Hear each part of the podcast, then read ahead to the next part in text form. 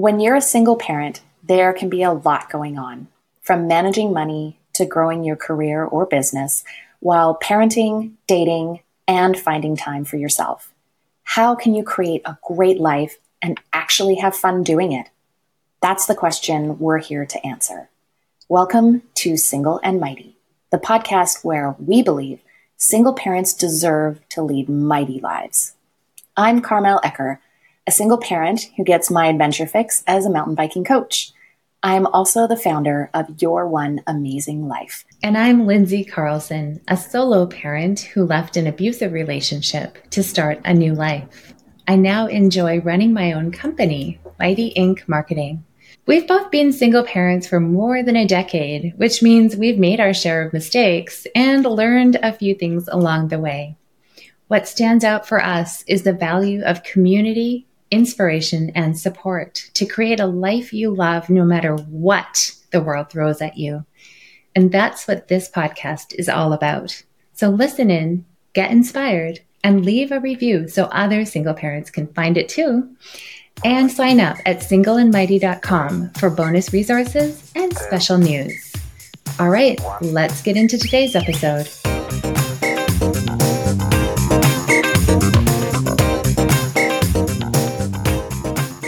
Today, we're talking to Adele Fraser. She is a coach living in Victoria, BC, with her two sons. She's been a single parent for more than 10 years, and this year, in 2024, she'll be celebrating the milestone of her younger son graduating from high school. So, uh, empty nest land. Today, we are talking about how her divorce has impacted her children and her relationship with them. So, welcome, Adele. I'm super excited about this conversation. Thank yeah, you. Yeah, Adele. thank you for having me. I'm excited too, for sure. Awesome. We're so glad to have you. Yeah, so I mean, it's been amazing to meet you as a single parent in in kind of the British Columbia community. And mm-hmm. one of the things that I noticed is that you've got this really long single parent story over a decade. Um, and mm-hmm. Carmel and I both have that length of time as well. So that's pretty fun. Mm-hmm. So I guess the first question is can you tell us your single parent story? Just give us kind of a timeline and how things have evolved from the beginning until now. Yeah, certainly. So my kids had just turned five and seven when I we officially separated. My ex ex husband and I. I was 33, and it was not the future I had planned. So it was a little bit of a, a shock, a huge adjustment.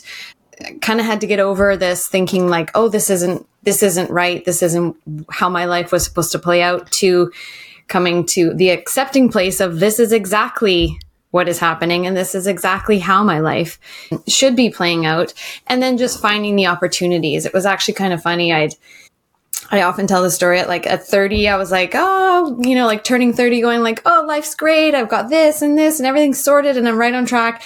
And then kind of hitting 31, 32 and going like, is this, is this it? Like, am I, what, what's next? Like kind of forgot to continue doing that creating beyond that 30, 30 year old horizon. Mm. And yeah, and divorce definitely handed me that opportunity in a big way. So uh, it, yeah. divorce is amazing like that, isn't it? It's it the really opportunity is. you never really knew is. you wanted. that is said perfectly. yeah, absolutely. absolutely. Yeah. So yeah, we've just like Carmel mentioned in the intro, my youngest son is just starting his graduation year. My older son just went into second year university. He did take the take on the challenge of moving away from home to go to university. So he truly has flown the nest for now. He was back over the summer, but he's back uh, across the country again now. And my younger son is committed to doing the same thing. So um, taking that same leap across the country to be where his big brother is. And so yeah, truly empty nester at you know, I'll be 47, 46, 47 when I'm heading into that. Wow. And even that's a kind of like that that gift I didn't even know I needed or wanted. So Yeah. Wow, that's mm. amazing. I have mm. um I have my oldest is 20, almost 22 and my second is a son. He's he's 20 and so they are both at mm-hmm. university away from home too and i have a youngest at home still and i always say such a blessing to still have one at home because the empty mm-hmm. nesting years are a little bit it's a huge change and it's easy to get a little bit scared of those i think so it's really mm-hmm. interesting to hear um, and i'd love to dig into that a bit more with you too mm-hmm. yeah how are you preparing for, sure. for this and you know that you're going to be have an empty nest and and not like they're living in the same city they're living clear across the country so how are mm-hmm. you preparing yourself for that eventuality um, it's actually funny. My younger son said, Well, if we're both going to be there, mom, like you could come move there too. And I thought, That's very sweet and generous of you, but I feel like not really what you ultimately would want. So, um, definitely planning travel is part of it. And I noticed that, you know, generally I'm someone who likes to plan in advance. So I did a lot of the, what I would, call like the grief the grieving and rebuilding process before my older son actually even left for university the first time i thought it was you know like i was prepared for it to be really really bumpy and his younger brother and i went to montreal got him sorted got him settled in and i thought it was going to be terrible coming home but it was kind of like when i got home i was like oh okay, and now we're on the other side and, and I know what to do with this. Mm-hmm. It was more the unknown that I was scared of. Mm-hmm. So I would say that, yeah, the place where I'm doing, I'm in it is almost easier than the lead up was, the transition. And maybe it's because I did some of that disconnecting, kind of accepting work in advance of him going. Uh, but yeah, that's what I've, that's what I found. And the second one leaving, and actually having an empty nest while daunting and you know in my relationship with my boys has been my top priority over the last you know decade plus i'm i i was a young i was a young newlywed i was a young mom and it's not it's it's an opportunity again a little bit uh, nerve wracking because it's truly up to me now. Like the space is mine. There's nobody else I'm I'm necessarily you know sharing it with in terms of creating what's the next chapter for my life. Yeah, but again, it's it's what's needed. Mm-hmm. So much there. So you're a coach, and I imagine that that you know can probably bring you a lot of wisdom or at least some frameworks to to work with with this stuff. Like, what do you do when you're faced with an empty canvas and you're in your 40s and you you get to create whatever you want but that's also quite scary yeah one of the reasons i love coaching is because you get something out of uh, every conversation you're in not necessarily in terms of what you're offering the other person but what their experience is offering you right back Percent. so that's always yeah yeah that's always really a lovely part of that engagement.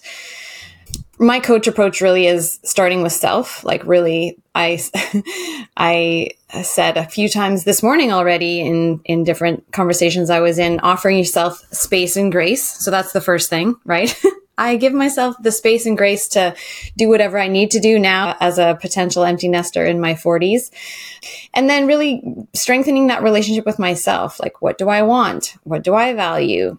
It's very similar to the process that actually and ended up unfolding for me as I was getting divorced. You know, I remember being slightly devastated that I was in the position of sharing my kids and we were roughly week on week off. And so I was lamenting to a married friend of mine about how I now had this week to myself. And while I, you know, still had a job and, and a dog and a home and all those things, I wasn't quite sure how I was going to fill my time. And, and I remember lovingly, my friend said, well, you just get to do whatever it is you want. And my, like, my, yeah, my stomach dropped into my feet. And I was like, that's scary on so many levels. The first one being, I actually have lost connection with what it is I, I want and what I mm-hmm. like, what I want to do for myself.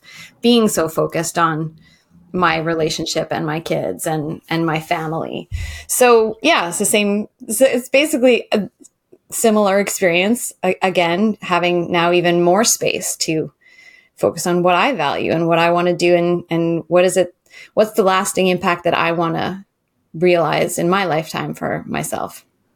Absolutely. Beyond single parenting. Yeah and and what a what a lovely and unexpected blessing for you that mm-hmm. divorce and and that week of space just to yourself mm-hmm. brought you back to yourself made you you know gave you that insight of like oh i'm i'm disconnected from who i am because mm-hmm. i've prioritized mm-hmm. these other things mm-hmm. yeah mm-hmm.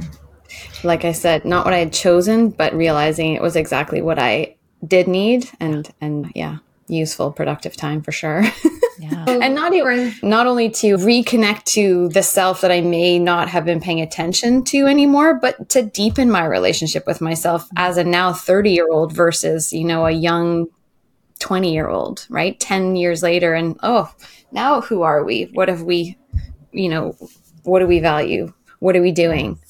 It's, yeah. It's very different. Mm-hmm. Yeah. yeah, for sure. Yeah. So, what are some of the things that you did with that week off? Was it at first really hard to figure out what to do? And did you develop some things to help you kind of structure that time? Or did you just take the time off and, and sit and think a lot? There was a lot of sitting and thinking for sure. I, w- I will be honest about that.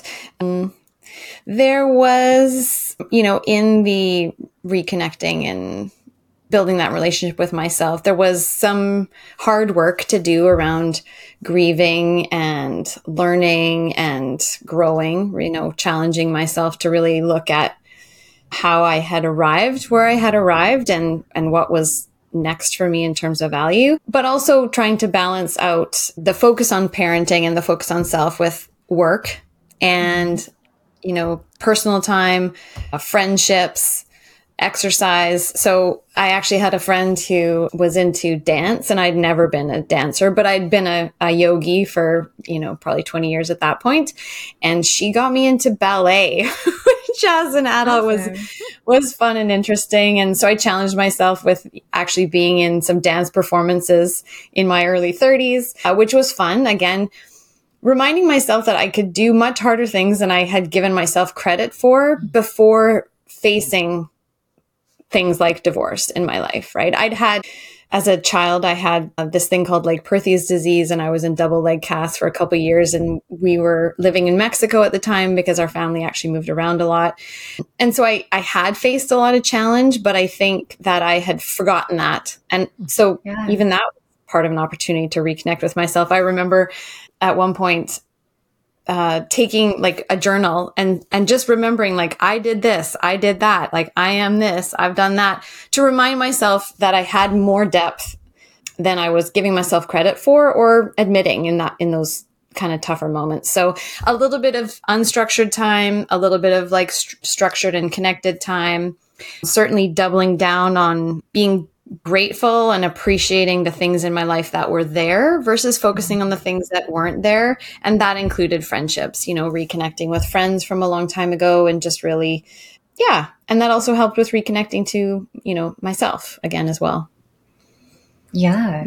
I love it. How fun doing ballet and performing on stage as a dancer. That's really yeah. adventurous. Yeah, really good. I love that yeah, idea thanks. of like doing things that aren't maybe naturally in your wheelhouse or something you don't naturally gravitate to and and it feeling mm-hmm. hard and just being like oh, okay well you know it brings me back to that idea of you know how can we bring play into our lives and not worry about mm-hmm. am i mm-hmm. good at this yeah but just go and do it for mm-hmm. the joy of it and if i suck at it mm-hmm. okay I'm going to suck That's at okay. this and it's okay.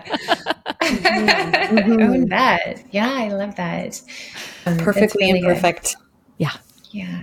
I also love that you dove deep into what you had overcome in the past. And I don't know if you want to share any more about what you grew up with and, and what you learned from those experiences growing up. But it sounds like you knew you had this resilience, even though maybe you'd forgotten about it. Hmm. Yeah, I think that I you know, when, so I, I, I grew up moving around. I, we left Canada when I was seven and we lived in Mexico and Australia and Papua New Guinea before we moved back to Canada when I was 16 and I finished high school and, and stayed here.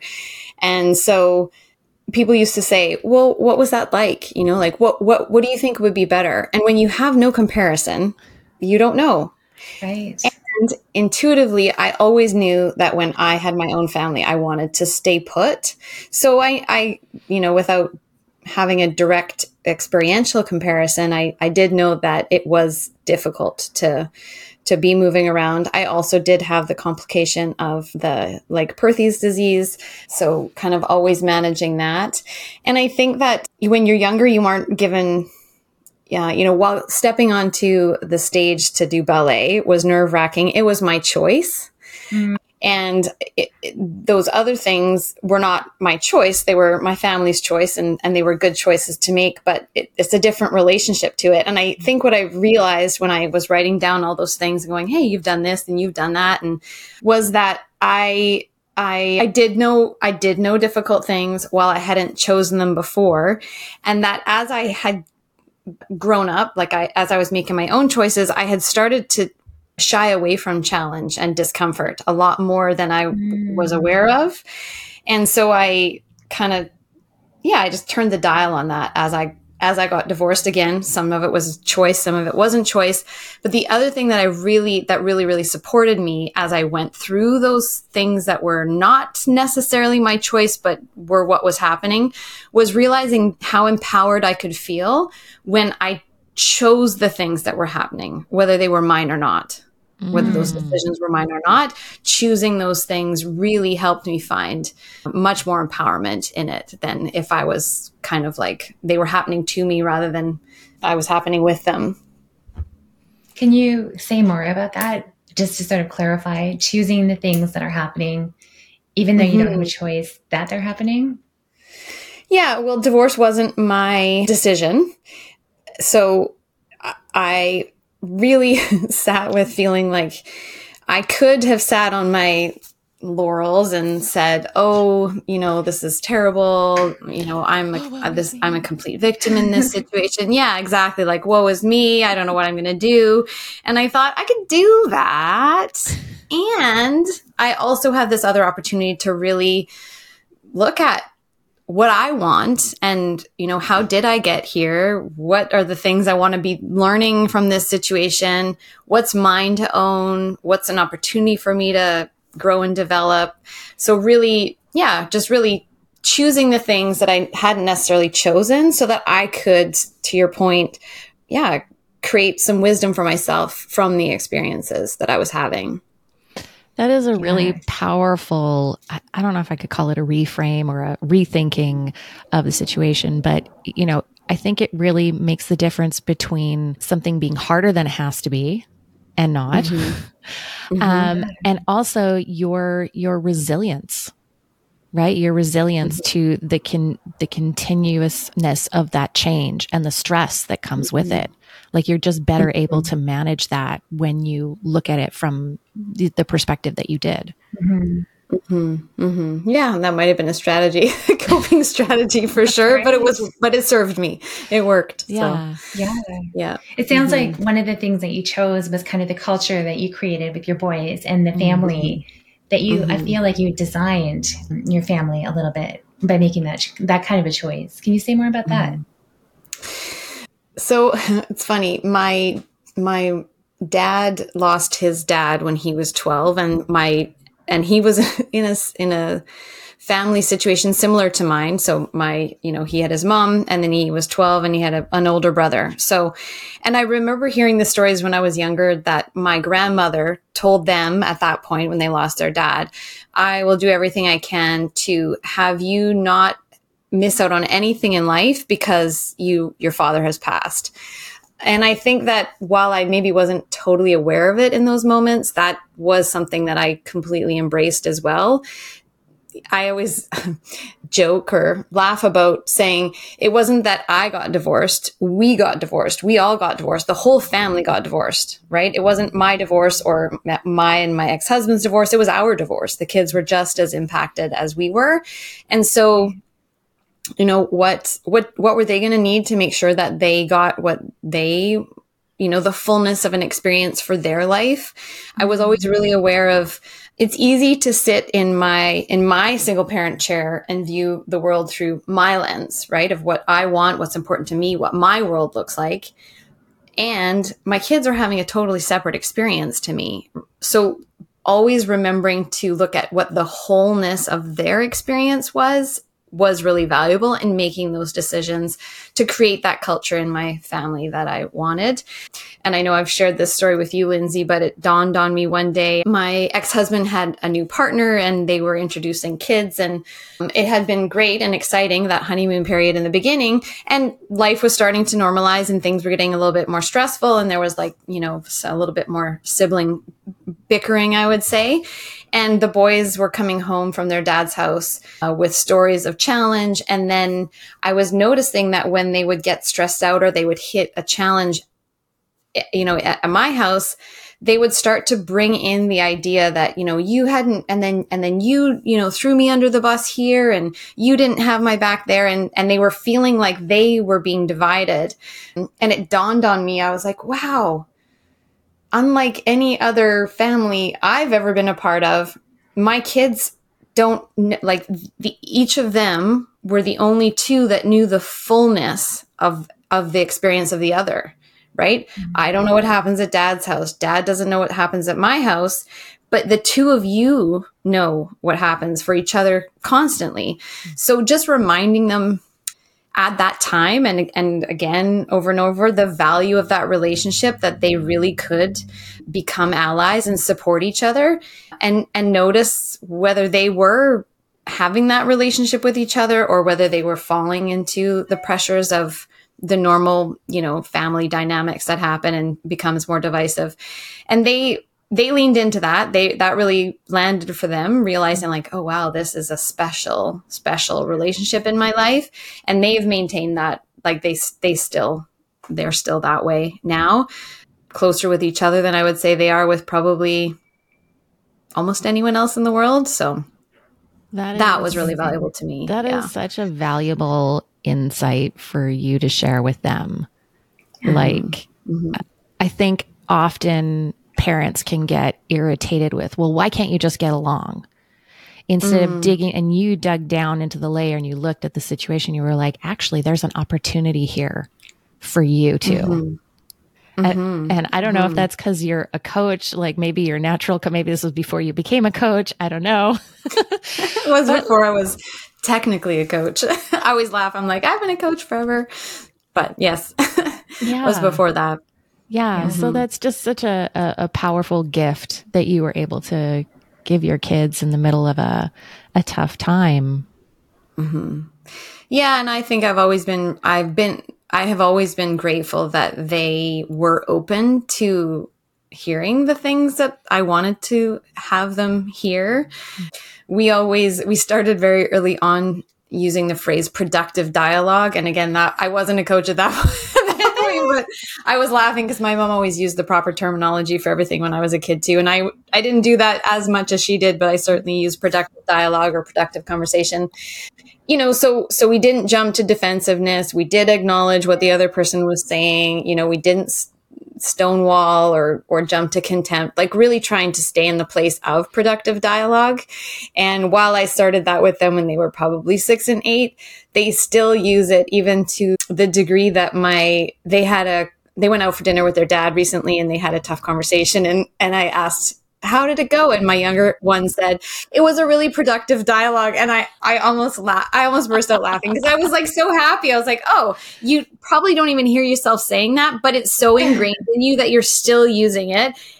And yeah, so that was also part of what, what I really worked towards because I wanted them to have those I wanted them to have those relationships. I mean, relationships shifted for me mm-hmm. a lot in my divorce. You get a really clear understanding that relationships are not a given, they are a choice, right? Even the ones in your family. So if you're given the choice of a relationship with your brother or not, choose with your brother. Choose that, yeah. you know, and then keep choosing it as we all have to with relationships every day. Mm-hmm. So I think that was where that came from. That was the seed of that was like, wow, relationships are absolutely a choice. And it's, you know, hard work and and so if you want the payoff you have to lean into the sometimes discomfort of it. Mm. yeah i love that forethought forethought foresight. It's amazing. And it kind of knits them together instead of focusing at all on what's coming apart or you know what the negatives could be. It's it's building towards a positive outcome so. Mm-hmm, mm-hmm. yeah that's beautiful. Yeah certainly yeah i love how that story so neatly points out that there are positives and negatives when divorce like there the impact can be both positive and negative like you actually took a negative and turned it into a positive.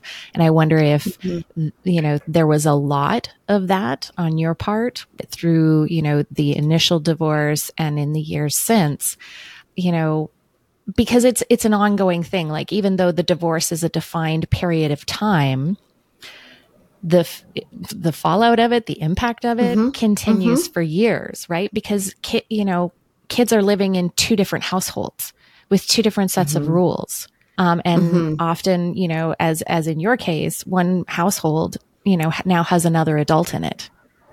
Mm-hmm. Mm-hmm. So, how do how do you manage the impact of all of that? It's kind of complicated. Yeah, it's definitely complicated. The I mean, one of the gifts that my divorce gave me was presence, right? Like being present in each moment very, very differently.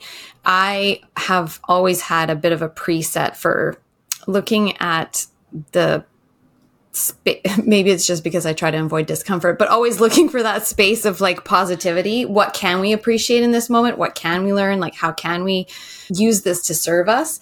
And so, yeah, there was a lot of like, well, at dad's house this and at your house that, and there it was it was very different. It was there were different rules, there were different circumstances, you know, different expectations, different lifestyle choices. So acknowledging that with the kids that yeah, this is complicated. I don't know. I really don't know what you're going through because I didn't go through this.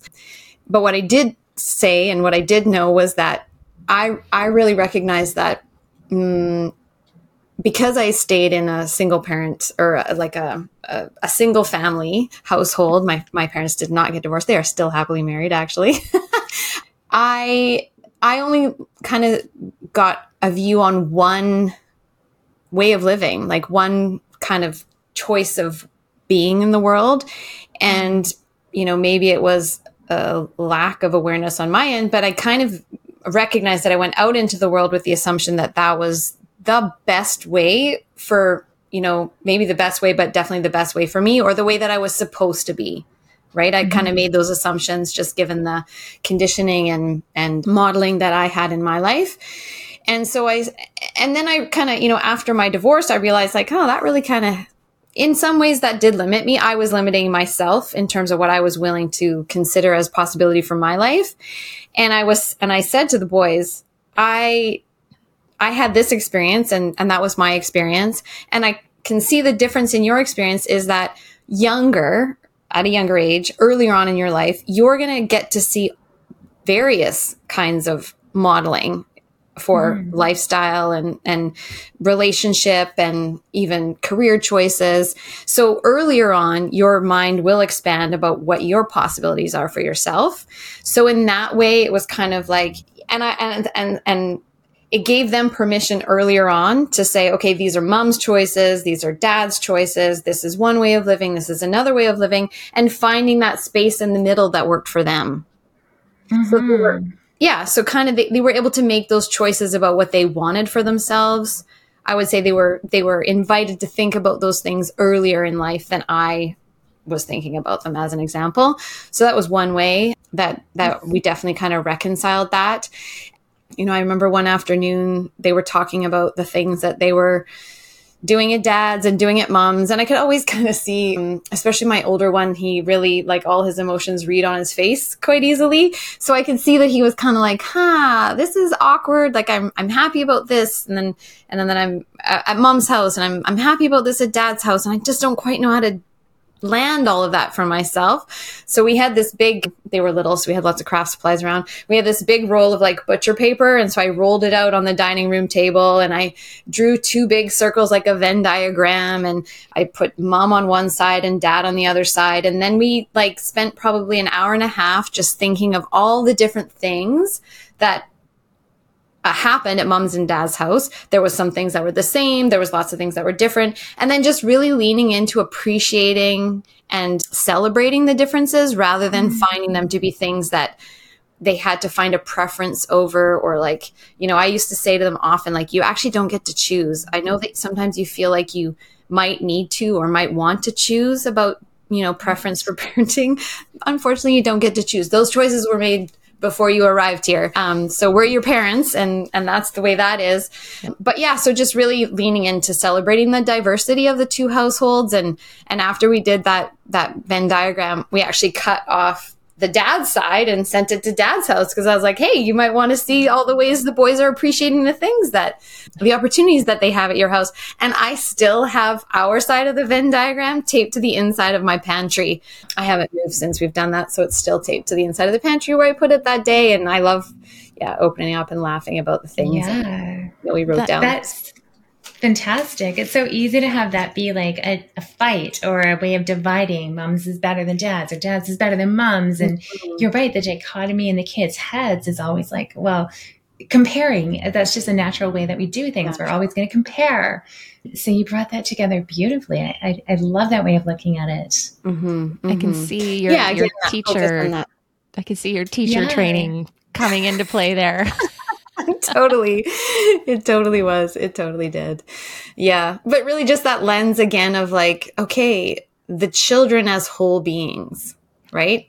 And and not wanting them to have as much as I could create ease for them with not having to have this like dual reality, which I think is a difficult reality of of divorce and still they had that but what i was i was focused on what could i do to make that easier for them Mm-hmm. Yeah. So, and what were what were some other ways that you were able to make things easier for them in that in the transition and you know just the the life of living between two houses? That's a really great question. I I think that I well, like I said, even when they were feeling like they had to choose, I invited them to consider that they didn't get to choose. that was the reality. So really kind of taking that, that, like that desire to kind of rip yourself up, away from them. Mm-hmm. Again, maybe under the theme of space and grace, there were, it was tough, right? Like there was, you know, there was some uncomfortable, difficult, you know, less than beautiful moments. And sometimes even just getting to school was too much, uh, you know, especially if it was transition day, which was definitely a, a, a, phrase in our household, right? Oh, it's transition day. Pack your soccer bag, pack your backpack. And so on those days, sometimes, you know, I would get to school and they couldn't get out of the van. They were like, I can't. Mm. And I would, and I was feeling all this pressure too, because I'm like, I got to show up at work. Like, I'm going to be late. You're going to be late. Oh my God, this is transition day. I'm feeling my feelings. You're feeling your feelings. And so despite all of my instincts to like push forward and dig deeper and make us all get where we're supposed to get, I would sometimes just be like, you know what? We're going to the beach. And I'd get back in the van and we'd drive to the beach and we'd walk on the, and you know, I, we, cl- we luckily live quite close to a beach, but that cold air on your face, like it just helps all your nervous system relax and kind of reset and get perspective. Like there's nothing like staring at the ocean and hearing the waves to really get some perspective and realize like, okay, you know, this is not, while I'm feeling all of these feelings, there's a bigger vision here too. So that kind of helped. Yeah. So great good. mom move. It is yeah. a great mom move. It would be so easy, you know, as adults, we get caught in the I've got to be somewhere, like this is this is the the plan for the day and we got to stick to the plan and mm. y- you just kind of read the play there. you know, probably mm-hmm. on well, multiple. Probably because I read the play the wrong way a few times and went, "That was horrible. We never want to do that again." And I was like, "What? What are we going to do differently next time?" So there's that that like precursor of coach showing up, being like, "Oh, that wasn't exactly the way we wanted it to go. What will we do differently next time?" And realizing that actually, like taking that time and going to the beach, one that energy spend was way smarter and probably mm-hmm. way less energy taken up in doing that and time like we would recover a lot quicker yeah. than trying to just force ourselves to just keep going and now we're dealing with this after school because we didn't really let it go in the morning you know so like being present in that moment and like you said kind of reading well what what could we do that Spacing gives me so much hope that gives me so much hope because I think a lot of us come to this podcast, listen to it. We're not coaches like the two of you. We're like, okay, she totally has the playbook to life, but I don't. I'm just going to make mistakes as I go. And just hearing that, you're like, it actually did not work the first, you know, X number of times. And it was, it blew up. It was a mess. And then I, I was able to learn from my mistakes. And I think we can all do that. So mm. it gives me so much hope that we're all going to make those mistakes and just being able to be a bit creative and approach things differently mm-hmm. and think about the outcome that you want to have. Mm-hmm. Yeah, and and that was something that became really clear for me too through divorce, and and as a tool I lean on daily, if not hourly, is really just making decisions um, based on values much more than I was, which is that presence, right? Like I was like, I actually value my kids with my relationship with my kids and their mental well-being and and feelings of being loved in this moment more than I do my job. Not that I was ever I was never going to lose my job because of that, but we all have these, you know, needing to look a certain way or be mm-hmm. considered a certain way. It's difficult to look like a hot mess, but it's a lot more authentic, right? And I'm, I certainly, I, I certainly admit to being a hot mess. And that's actually, those are the kind of the, those moments when you get real with yourself about, you know, how you really are go, how things really are on the inside. Those are those moments to then create that wisdom, you know? Yeah. To just yeah. be with yourself and be like, huh, yeah, no, that wasn't, that wasn't what I wanted. I'm going to, I'm going to give myself a do over next time. Yeah. yeah. And we're all a hot mess mm-hmm. every now and then. Like yes. I, I, don't think there's anybody who escapes being a hot mess at some point in your life. And and if you yeah. do escape it, I think maybe you're doing life wrong. Yeah, yeah, that's right. That's right. Give yourself permission to just admit you're a hot mess or notice you're a hot mess for yes. sure. Yeah. yeah. yeah. Well, this has been a fantastic conversation. I feel like I have some tools for, you know, mapping out that that next stage in my life, the empty nester that's peering around the corner at me. Uh, and I feel like the wisdom that you shared around creating your family after divorce and instilling that really solid relationship and the grounding in your boys. I feel like those are amazing takeaways. So thank you for those. And we have yeah, we have an amazing lightning round of questions for you. Ooh. Ding ding. Okay. so, All right, I'm ready. I think. and I have to find mine. Carmel is uber organized because she sent them to me. So I, I, I, know she's got them there somewhere. I do. I do. That's awesome. It's I've got a lot of tabs open today. okay. I'll give you I'll give you a moment of grace. I, I can ask the first question. Okay. Um, what is your favorite activity right now that you get to do just for you? Oh, I would definitely say pickleball. It's my new me and the rest America. It's it's my yeah. I had a friend who got me into it, me and a group of us all into it about a year and a half ago, and it's just speaking of silly and playful, silly, playful fun, totally accessible, and yeah. Kind of like what yoga was for me, I would say 20 years ago, like that mind sweep. Like you can't think about anything else when you're playing. You're just in the moment and you're playing, and it brings you right back to that, which is a great way to to be brought back to. I think everybody needs an activity like that. Mm-hmm, and that allows you to just mm-hmm. kind of like focus on n- none of the, the you know crazy making stuff that often goes on in our heads, right? Mm-hmm. Yes. Absolutely, yeah. absolutely. Uh, let's see. What's the most beneficial habit you have right now? Oh, most beneficial habit. I would say regular exercise. And right now that looks like yoga in the mornings, you know, whether it's at home or whether it's at a studio, just really trying to stay connected to my body because I think we run around all day long and all our energy's up here above our shoulders and trying to mm-hmm. bring some of that energy down into the rest of our body to nurture those spaces as well. I'd say that's probably the most beneficial habit that I have. Oh, beautiful. Do you, do you consider pickleball exercise? I do because you are running around a lot. It's not the same to your like whole body that yoga is because there isn't as much stillness in it. yeah. Um, but yeah, it's still fun. Yeah. Nice. Yeah. Awesome. And is there a book or a podcast that you could recommend that's had a lot of impact on you as a parent or as a human that our listeners might like to check out too? Yeah. For a long time, I listened to Armchair Expert because I really appreciated Dax's willingness to show up and really lean into his version of hot mess and how he's kind of, you know, what he's done with that in his life and the things that he's overcome. So I, I really liked that for a long time. Currently, a woman I work with gave me the recommendation of We Can Do Hard Things, Glennon Doyle, uh, Abby Wambach's podcast, but specifically the episode called How to Lose Half of Your Guilt. Ooh. And it really has a, a great narrative for making decisions based on your values and then having those boundaries around that that sometimes you might think you might think that it, you're you're feeling guilt but you're actually just feeling discomfort at somebody else not being quite happy with the boundary that you're mm-hmm. setting for yourself and that discernment is really powerful in kind of yeah losing half your guilt and maybe making more comfortably making decisions based on your val- values. So i like that one a lot too. I really like that distinction. Mm-hmm. i think that's like a light bulb moment yeah. distinction mm-hmm. for sure. Speaking of yeah. space and grace right? Yeah. Yeah exactly. exactly. Yeah. Okay last one. What's the most important thing that you've learned from your children oh, learn from my children.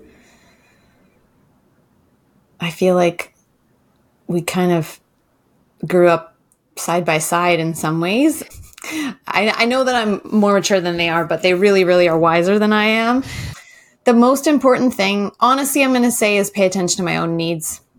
Hmm. They've been great around, you know, saying like, well, what do you want, mom? What do you need, mom? Like, and what do you mean? Kind of shocking for it to come from my children, but yeah, they have. Yeah, yeah, and that your children recognize that again, right? Like, Amazing. but they did. They really have, and also just recognizing like I got nothing to give them if I'm not also feeding myself. Mm. So I would say that that's amongst the many, many lessons and gifts that they've offered me. That would be one of the most important ones. That's a Amazing. beautiful one to, yeah, to finish this conversation with. Mm-hmm. Thank you, Adele. This was a fantastic talk. I can't wait to go back and listen again and, and pick up all the nuggets that I didn't write down in my huge scribbly notes. Fantastic. It was great talking to you. Yeah. Yeah. You as well. Thank you for the invitation to be here today. Lovely. Before you leave, we want to give a big shout out to our friend and musician, Laura Kosh, who wrote our intro and outro music. Laura is the singer songwriter for the band The Kwerks, and you can find them online at The Kwerks, K W E R K S dot com. If you enjoyed the show, make sure you subscribe, leave a review, and share it with other single parents in your life. Thanks for listening. Two, one.